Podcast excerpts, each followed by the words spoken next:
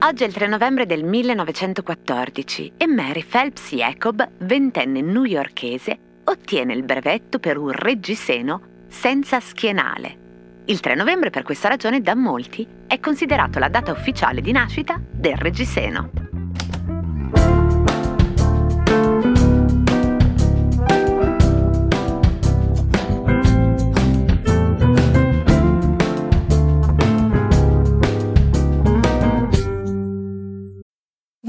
Mealtime inspiration, it's worth shopping Kroger, where you'll find over 30,000 mouthwatering choices that excite your inner foodie. And no matter what tasty choice you make, you'll enjoy our everyday low prices, plus extra ways to save, like digital coupons worth over $600 each week. You can also save up to $1 off per gallon at the pump with fuel points. More savings and more inspiring flavors make shopping Kroger worth it every time. Kroger, fresh for everyone. Fuel restrictions apply. Cosa c'entra il Reggiseno con un castello romano?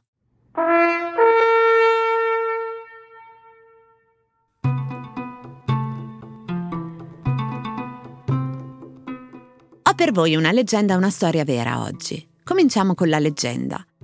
Come potete intuire, il reggiseno non nasce affatto nel XX secolo. Secondo alcune fonti, le prime donne a indossare i reggiseni furono addirittura le cretesi, le donne minoiche di 3000 anni fa, infatti, apparentemente vestivano indumenti che in parte sostenevano e al contempo svelavano, esaltavano il seno. C'è una scultura dell'epoca, probabilmente l'esempio più noto, che è la dea dei serpenti.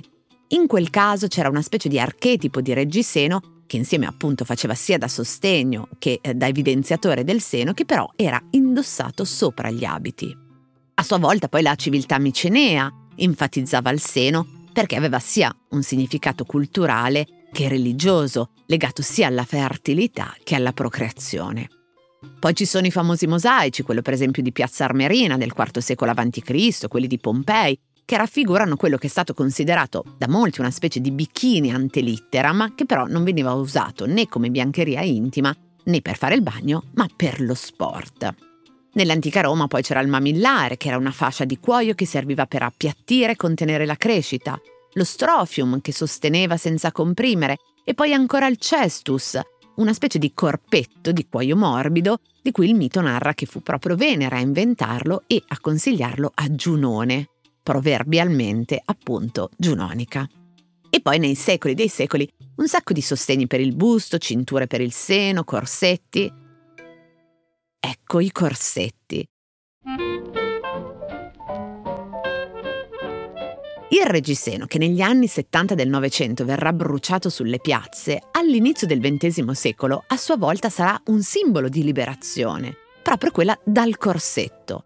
Il corsetto non era solo una questione di modello di femminilità S, pancia in dentro, tette e culo in fuori, che imprigionava metaforicamente le donne, ma era anche una questione di salute, perché faceva male, faceva male indossarlo alla lunga, ma anche sul momento. Solo che la salute cagionevole, quell'aspetto un po' pallido e malaticcio che dava la costrizione, era considerato un sinonimo di femminilità e quindi più male faceva, più la società di fatto otteneva il suo scopo. Ma questa ai noi non è la parte di leggenda. Leggenda invece quella che vede Mary Phelps Jacob, eroina della giornata dedicata al reggiseno di oggi, diciannovenne che si sta vestendo per un ballo delle debuttanti e mentre è impegnata negli ultimi preparativi si rende conto che il suo abito da ballo non le sta bene addosso perché sopra il corsetto di fatto il tessuto molto leggero viene deformato, ci sono delle protuberanze qua e là e quindi chiede alla sua cameriera di portarle dei fazzoletti di seta, una corda, ago filo e un nastro rosa e nasce così la bralette, che ha in quel caso principalmente però appunto lo scopo di comprimere il seno e eliminare il corsetto. Poi è la stessa Mary Phelps Jacob a sostenere di aver venduto il prototipo di questo bralette alla Warner che poi ci guadagnerà su milioni di dollari. Nel suo libro Inventing Beauty, Teresa Riordan, autrice di una rubrica sui brevetti per il New York Times, ha stilato un inventario delle invenzioni relative all'universo femminile dal XIX secolo a metà del XX secolo, diciamo dalla guerra civile americana alla guerra del Vietnam. E si tratta di un libro che al tempo stesso è anche ovviamente una super interessante storia del costume femminile.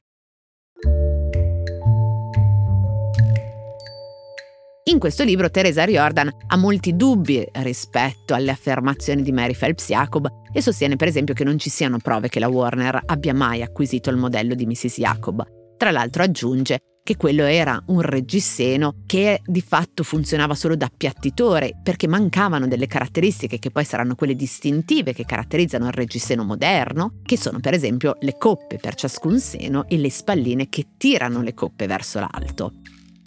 In un altro libro, questa volta di Rosemary Hawthorne, che si chiama Brass, ed è proprio un libro sulla storia del reggiseno, l'autrice racconta a sua volta della sua collezione di reggiseni e porta esempi molto più antichi di quello della Jacob, ma con nomi diversi. Oppure nella storia all'opposto abbiamo la comparsa del termine bra, reggiseno, ma per indicare qualcosa che si distanzia dal reggiseno così come lo conosciamo noi. Nel 1910, per esempio, il termine compare in un articolo del New York Times che lo lodava per essere più comodo di un corsetto extra rigido e stretto, ma l'immagine non corrisponde a quello che oggi chiameremmo reggiseno. Così come nel 1908 uno scrittore di moda del Los Angeles Times rispondeva alla domanda di un lettore che chiedeva che cos'è un reggiseno. Dunque il termine circolava e circolava anche l'oggetto che però appunto spesso non veniva chiamato reggiseno, cioè per esempio un catalogo dedicato a bende ortopediche e dispositivi di medicazione, una specie di grande enciclopedia in cui tra le varie immagini ne compare una di una guaina elastica considerata utile per l'ipertrofia del seno e che, guardandola, è precisamente quello che invece noi oggi chiameremo un reggiseno, ed era solo il 1907. Quanto a Mary Phelps Jacob e al suo reggiseno, la donna a un certo punto aprirà anche una piccola azienda nella quale produrrà una serie di reggiseni senza ferretto, tutti disegnati da donne, viva Dio, su varie misure. C'è una pubblicità abbastanza carina che dice che questi reggiseni, prodotti dalla sua azienda, sono adatti a qualsiasi tipo di sport, anche i più violenti, tipo il tennis. L'avventura però avrà vita breve poiché a un certo punto la giovane finirà per chiudere bottega prima che la sua attività decolli davvero. Ma nelle sue memorie, quando ricorderà questa storia, dirà non posso dire che il reggiseno avrà nella storia una parte importante quanto il battello a vapore, ma l'ho inventato io. E vabbè, se lo dice lei. Eppure Mary Phelps Jacob merita come di essere ricordata e qui eccoci a un pezzo di storia vera. Ma questa volta non con il nome di Mary Phelps Jacob, con cui fu nota per un certo periodo della sua vita, ma come Cares Crosby. Dopo aver già cambiato il suo nome per il primo marito in Polly e in Clitoris, nome stupendo secondo me, che però poi finirà al suo levriero, quando Cares sposerà Harry Crosby. Appena risposata con Harry Crosby, Volerà in Francia accompagnata dal marito e dai due figli nati dal primo matrimonio e lì a Parigi insieme a Harry diventerà l'attrazione dell'alta società francese. Questi due espatriati conquisteranno la società parigina per il loro stile di vita bohemienne. Alcol, feste, promiscuità, droga e un sacco di artisti intorno come Salvadore Galadalì, come Picasso, Brancusi, Hemingway, Henri Cartier-Bresson, Anais Nen, e fu proprio in questi anni che i coniugi Crosby lanciarono il progetto della Black Sun Press, una casa editrice che avrebbe accolto tutti i loro amici, poeti e scrittori, specialmente indirizzata alla letteratura erotica. E quindi una vita sempre fuori dai ranghi, tant'è che a un certo punto Harry Crosby, secondo marito, verrà trovato morto in una stanza d'albergo a New York, sdraiato accanto alla sua allora amante, entrambi con un foro di proiettile nelle tempie. Un omicidio, suicidio o doppio suicidio, chissà. Ok, ma cosa c'entra il castello romano con tutto questo? Dopo la morte di Harry, la nostra non si perse troppo d'animo. In seguito ebbe una relazione con un pugile attore afroamericano, poi una breve relazione con l'architetto Buckminster Fuller. Nel 1937 sposerà un giocatore di football di 18 anni più giovane di lei, dal quale poi divorzierà, ma a parte queste vicende private dal punto di vista dell'impegno professionale, oltre alla casa editrice, e dopo aver già aderito all'impegno pacifista con le donne contro la guerra durante il secondo conflitto mondiale, Cares Crosby continuò anche dopo la guerra e cercò, si diede da fare, per istituire a tutti i costi un centro per la pace mondiale.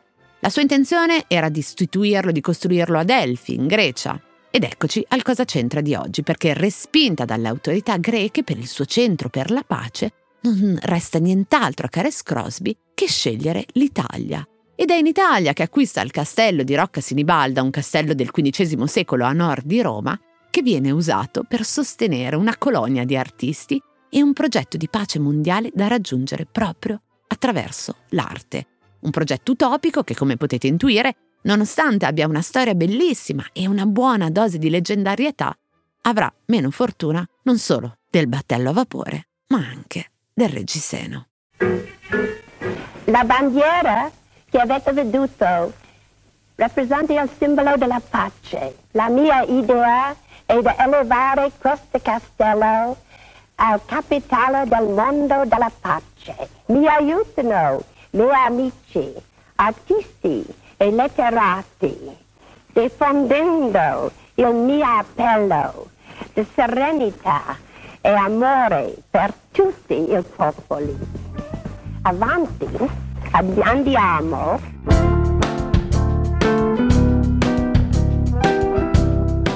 Cose arrivate da vari luoghi, epoche e situazioni. Sono sintomi, sono diagnosi e a volte sono soluzioni. Messe una accanto all'altra ci raccontano chi siamo. Io sono Chiara Alessi e Cosa c'entra è un podcast del Post in cui partendo da un fatto del giorno vi racconto la storia delle cose.